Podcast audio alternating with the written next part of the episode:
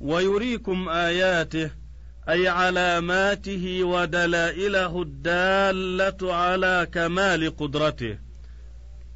وهذا يحتمل أن يكون خطابا لمن حضر القصة ويحتمل أن يكون خطابا للموجودين عند نزول القرآن والقسوة الصلابة واليبس. وهي عبارة عن خلوها من الإنابة والإذعان لآيات الله مع وجود ما يقتضي خلاف هذه القسوة من إحياء القتيل وتكلمه وتعيينه لقاتله والإشارة بقوله من بعد ذلك إلى ما تقدم من الآيات الموجبة للين القلوب ورقتها قيل أو في قوله أو أشد قسوة بمعنى الواو كما في قوله تعالى آثما أو كفورا. وقيل هي بمعنى بل وعلى أن أو على أصلها أو بمعنى الواو فالعطف على قوله كالحجارة أي هذه القلوب هي كالحجارة أو هي أشد قسوة منها. فشبهوها بأي الأمرين شئتم فإنكم مصيبون في هذا التشبيه. وقد أجاب الرازي في تفسيره عن وقوع أو ها هنا مع كونها للترديد أي لا يليق لعلام الغيوب بثمانية أوجه. وإنما توصل إلى أفعل التفضيل بأشد مع كونه يصح أن يقال وأقسى من الحجارة لكونه أبين وأدل على فرط القسوة كما قاله في الكشاف وقرأ الأعمش أو أشد بنصب الدال وكأنه عطفه على الحجارة فيكون أشد مجرورا بالفتحة. وقوله وإن من الحجارة إلى آخره قال في الكشاف إنه بيان لفضل قلوبهم على الحجارة في شدة القسوة وتقرير لقوله أو أشد قسوة انتهى وفيه أن مجيء البيان بالواو غير معروف ولا مألوف والأولى جعل ما بعد الواو تذييلا أو حالا التفجر التفتح وقد سبق تفسيره. وأصل يشقق يتشقق أدغمت التاء في الشين. وقد قرأ الأعمش يتشقق على الأصل. وقرأ ابن مصرف ينشق بالنون. والشق واحد الشقوق وهو يكون بالطول أو بالعرض.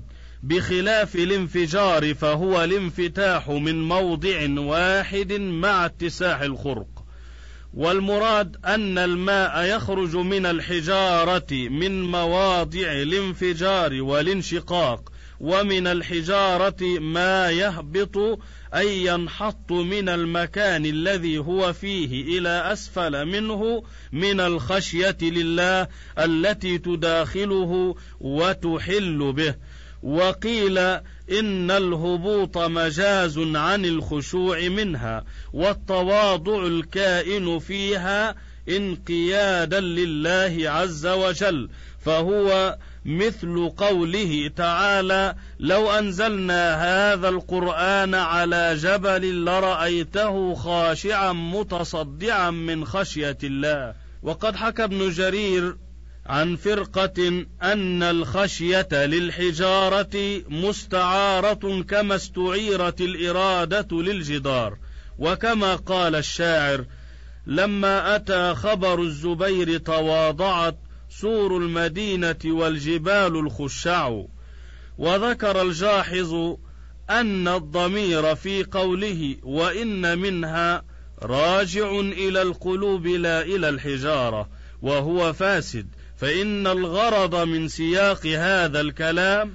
هو التصريح بأن قلوب هؤلاء بلغت في القسوة وفرط اليبس الموجبين لعدم قبول الحق والتأثر للمواعظ إلى مكان لم تبلغ إليه الحجارة التي هي أشد الأجسام صلابة وأعظمها صلادة فإنها ترجع إلى نوع من اللين وهي تفجرها بالماء وتشققها عنه وقبولها لما توجبه الخشية لله من الخشوع والانقياد بخلاف تلك القلوب. وفي قوله وما الله بغافل عما تعملون من التهديد وتشديد الوعيد ما لا يخفى. فان الله عز وجل. اذا كان عالما بما يعملونه مطلعا عليه غير غافل عنه كان لمجازاتهم بالمرصاد. وقد اخرج عبد بن حميد وابن جرير عن مجاهد في قوله واذ قتلتم نفسا فاداراتم فيها قال اختلفتم فيها والله مخرج ما كنتم تكتمون قال ما تغيبون واخرج ابن ابي حاتم والبيهقي في شعب الايمان عن المسيب بن رافع قال ما عمل رجل حسنه في سبعه ابيات الا اظهرها الله وما عمل رجل سيئة في سبعة أبيات إلا أظهرها الله وتصديق ذلك في كتاب الله والله مخرج ما كنتم تكتمون. وأخرج أحمد والحاكم وصححه عن أبي سعيد قال قال رسول الله صلى الله عليه وآله وسلم لو أن رجلا عمل عملا في صخرة صماء لا باب لها ولا كوة. خرج عمله إلى الناس كائنا ما كان. وأخرج البيهقي من حديث عثمان قال قال رسول الله صلى الله عليه وآله وسلم من كانت له سريرة صالحة أو سيئة أظهر الله عليها منها رداء يعرف به. ورواه البيهقي أيضا بنحوه من قول عثمان قال والموقوف أصح وأخرج أبو الشيخ والبيهقي عن أنس مرفوعا حديثا طويلا في هذا المعنى ومعناه أن الله يلبس كل عامل عمله حتى يتحدث به الناس ويزيدون ولو عمله في جوف بيت إلى سبعين بيتا على كل بيت باب من حديد وفي إسناده ضعف. وأخرج ابن عدي من حديث أنس أيضا مرفوعا إن الله مرد كل امرئ رداء عمله. ولجماعة من الصحابة والتابعين كلمات تفيد هذا المعنى. واخرج عبد بن حميد وابن المنذر وابن أبي حاتم عن ابن عباس في قوله فقلنا اضربوه ببعضها قال ضرب بالعظم الذي يلي الغضروف واخرج عبد بن حميد عن قتادة أنهم ضربوه بفخذها واخرج مثله ابن جرير عن عكرمة. واخرج نحوه عبد بن حميد وابن جرير عن مجاهد.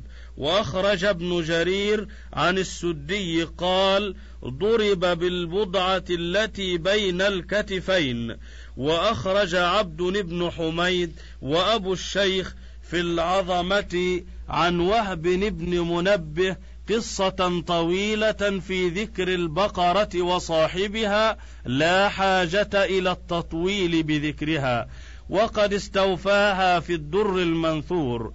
وأخرج عبد بن حميد وابن جرير عن قتادة في قوله ثم قست قلوبكم من بعد ذلك قال من بعد ما أراهم الله من إحياء الموتى ومن بعد ما أراهم من أمر القتيل فهي كالحجارة أو أشد قسوة ثم عذر الله الحجارة ولم يعذر شقي بني آدم فقال وإن من الحجارة لما يتفجر منه الأنهار إلى آخر الآية.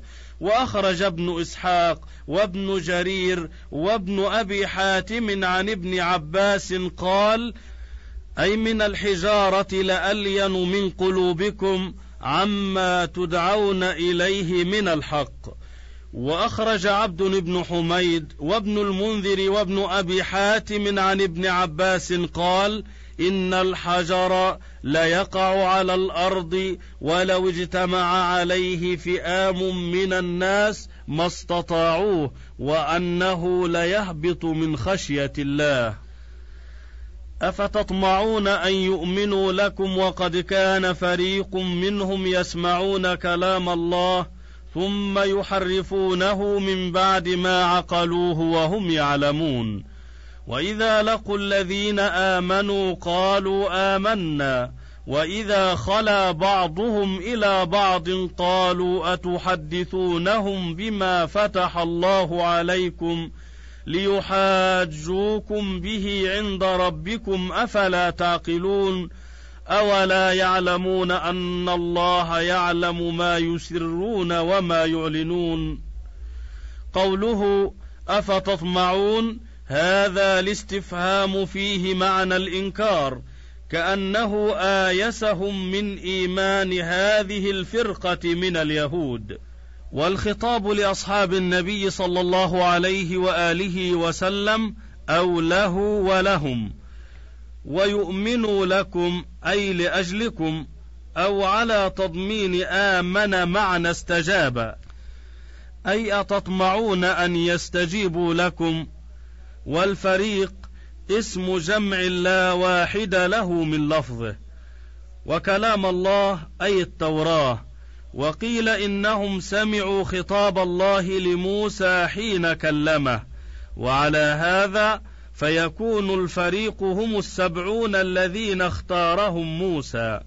وقرأ الأعمش كلم الله والمراد من التحريف أنهم عمدوا إلى ما سمعوه من التوراة فجعلوا حلاله حراما أو نحو ذلك مما فيه موافقة لأهوائهم كتحريفهم صفة رسول الله صلى الله عليه وآله وسلم وإسقاط الحدود عن أشرافهم.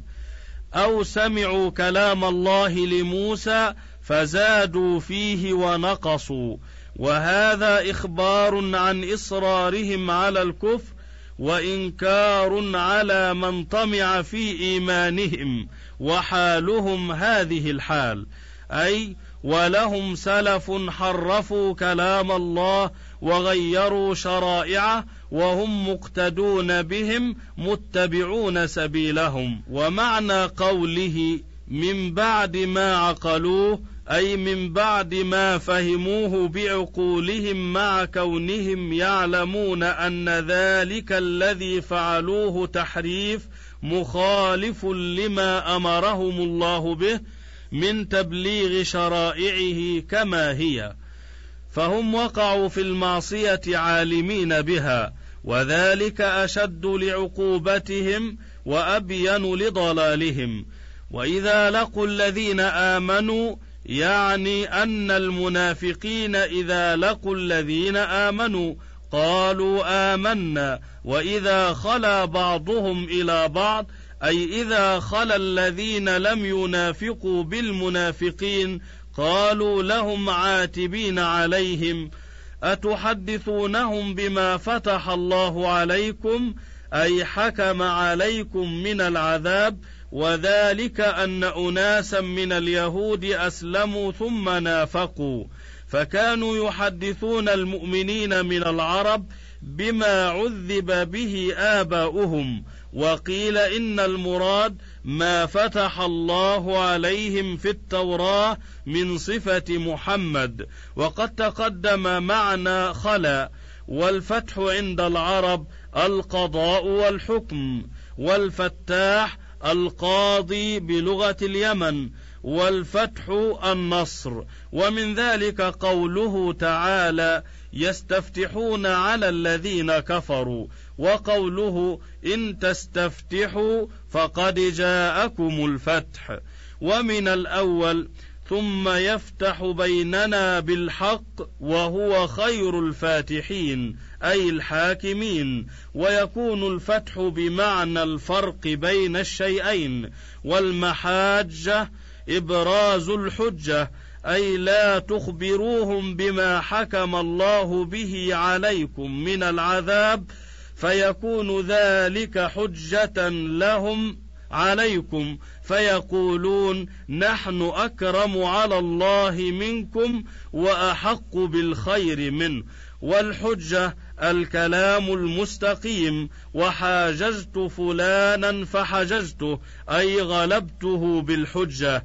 أفلا تعقلون ما فيه الضرر عليكم من هذا التحدث الواقع منكم لهم ثم وبخهم الله سبحانه أولا يعلمون أن الله يعلم ما يسرون وما يعلنون من جميع أنواع الأسرار وأنواع الإعلان ومن ذلك اصرارهم الكفر وإعلانهم الإيمان وقد أخرج ابن إسحاق وابن أبي حاتم عن ابن عباس قال ثم قال الله لنبيه ومن معه من المؤمنين يؤيسهم منهم أفتطمعون أن يؤمنوا لكم؟ وقد كان فريق منهم يسمعون كلام الله وليس قوله يسمعون التوراة كلهم قد سمعها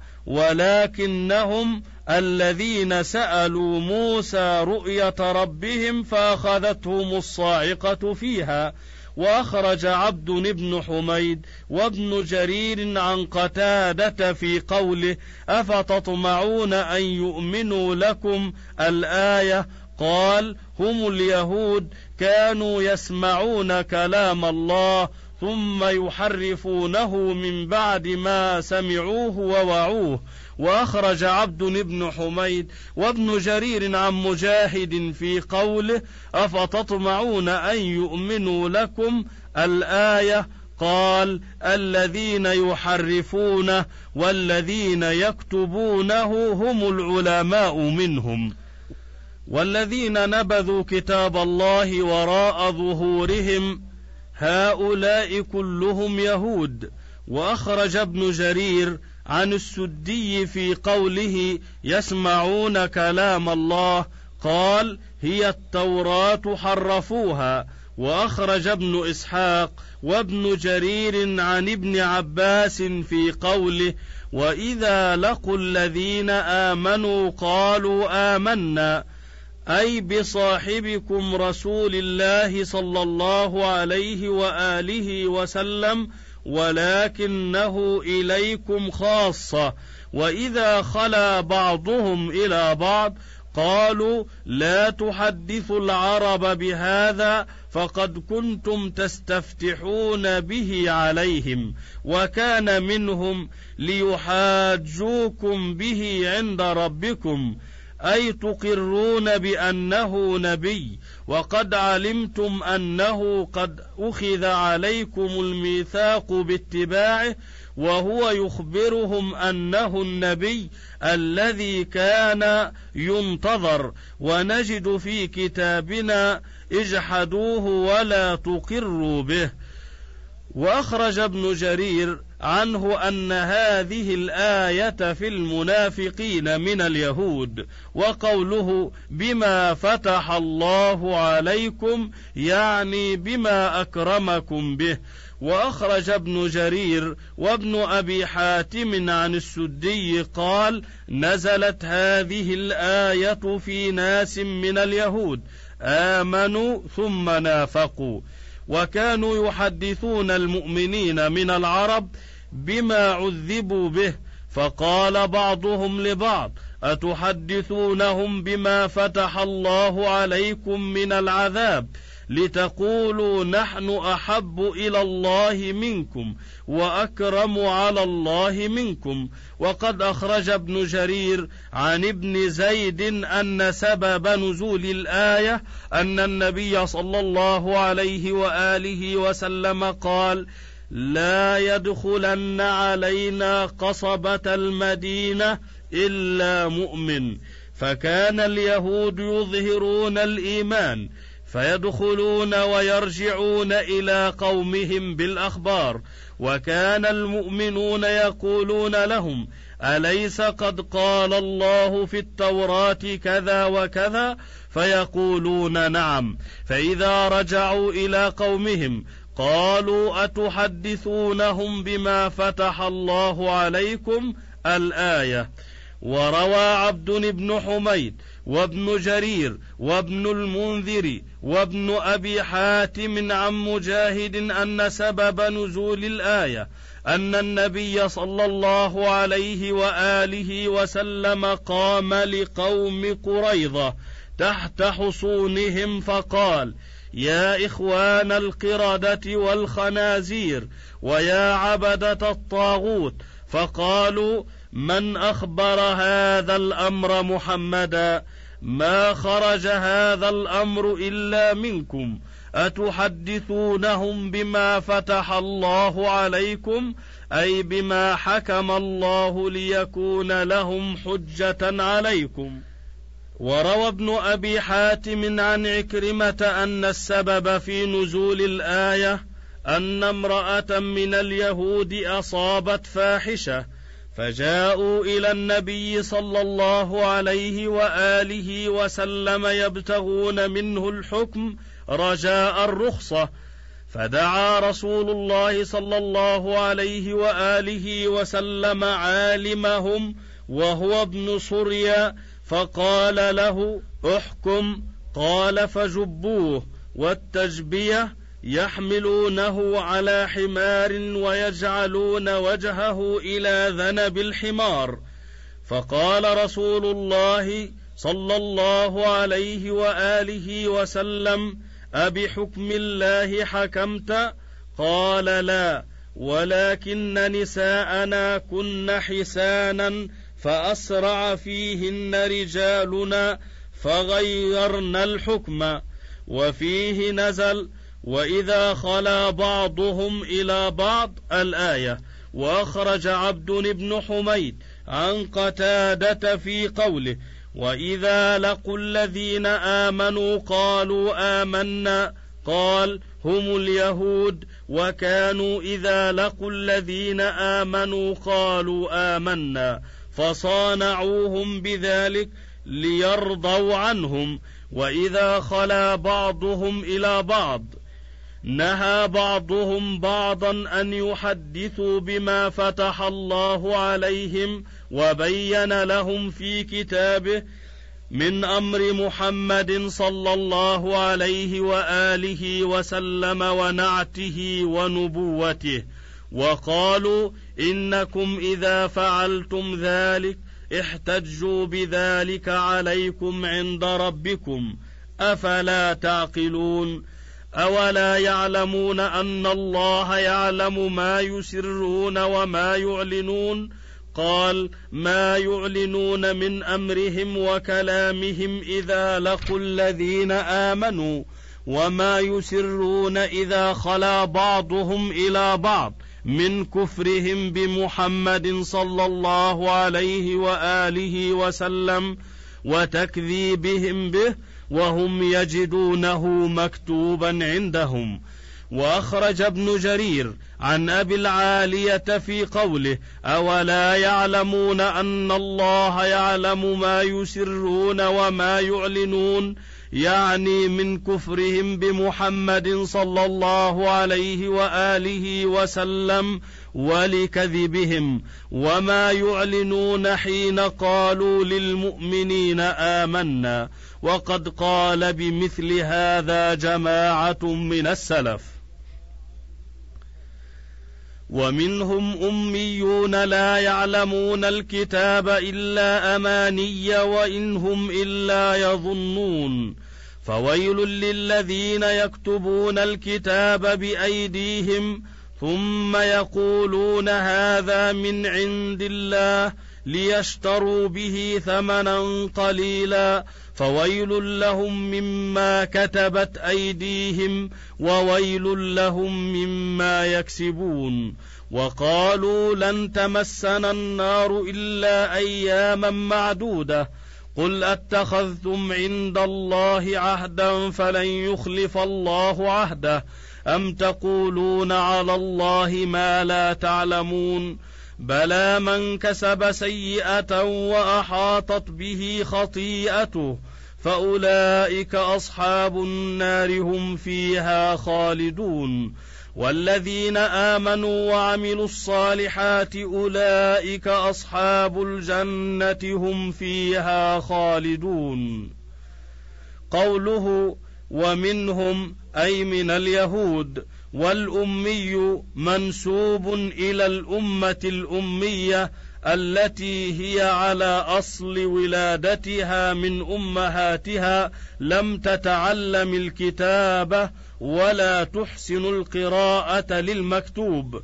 ومنه حديث أنا امه اميه لا نكتب ولا نحسب وقال ابو عبيده انما قيل لهم اميون لنزول الكتاب عليهم كانهم نسبوا إلى ام الكتاب فكانه قال ومنهم أهل الكتاب وقيل هم نصارى العرب وقيل هم قوم كانوا أهل كتاب فرفع كتابهم لذنوب ارتكبوها وقيل هم المجوس وقيل غير ذلك والراجح الأول ومعنى لا يعلمون الكتاب الا اماني أنه لا علم لهم به إلا ما هم عليه من الأماني التي يتمنونها ويعللون بها أنفسهم. والأماني جمع أمنية وهي ما يتمناه الإنسان لنفسه. فهؤلاء لا علم لهم بالكتاب الذي هو التوراه لما هم عليه من كونهم لا يكتبون ولا يقرؤون المكتوب. والاستثناء منقطع أي لكن الأماني ثابتة لهم من كونهم مغفورا لهم بما يدعونه لأنفسهم من الأعمال الصالحة. أو بما لهم من السلف الصالح في اعتقادهم. وقيل الأماني الأكاذيب كما سيأتي عن ابن عباس. ومنه قول عثمان بن عفان ما تمنيت منذ أسلمت أي ما كذبت حكاه عنه القرطبي في تفسيره. وقيل الأماني التلاوة. ومنه قوله تعالى إلا إذا تمنى ألقى الشيطان في أمنيته. أي إذا تلا ألقى الشيطان في تلاوته. أي لا علم لهم إلا مجرد التلاوة من دون تفهم وتدبر. ومنه قول كعب بن مالك تمنى كتاب الله أول ليلة وآخره لاقى حمام المقادر. وقال آخر تمنى كتاب الله آخر ليلة تمني داود الزبور على رسلي. وقيل الأماني التقدير. قال الجوهري يقال منى له أي قدر. ومنه قول الشاعر لا تأمنن وإن أمسيت في حرم حتى تلاقي ما يمني لك الماني. اي يقدر لك المقدر. قال في الكشاف والاشتقاق من منى إذا قدر لأن المتمني يقدر في نفسه ويجوز ما يتمناه وكذلك المختلق والقارئ يقدران كلمة كذا بعد كذا انتهى. انتهى الشريط الحادي عشر. وللكتاب بقية على الشريط التالي.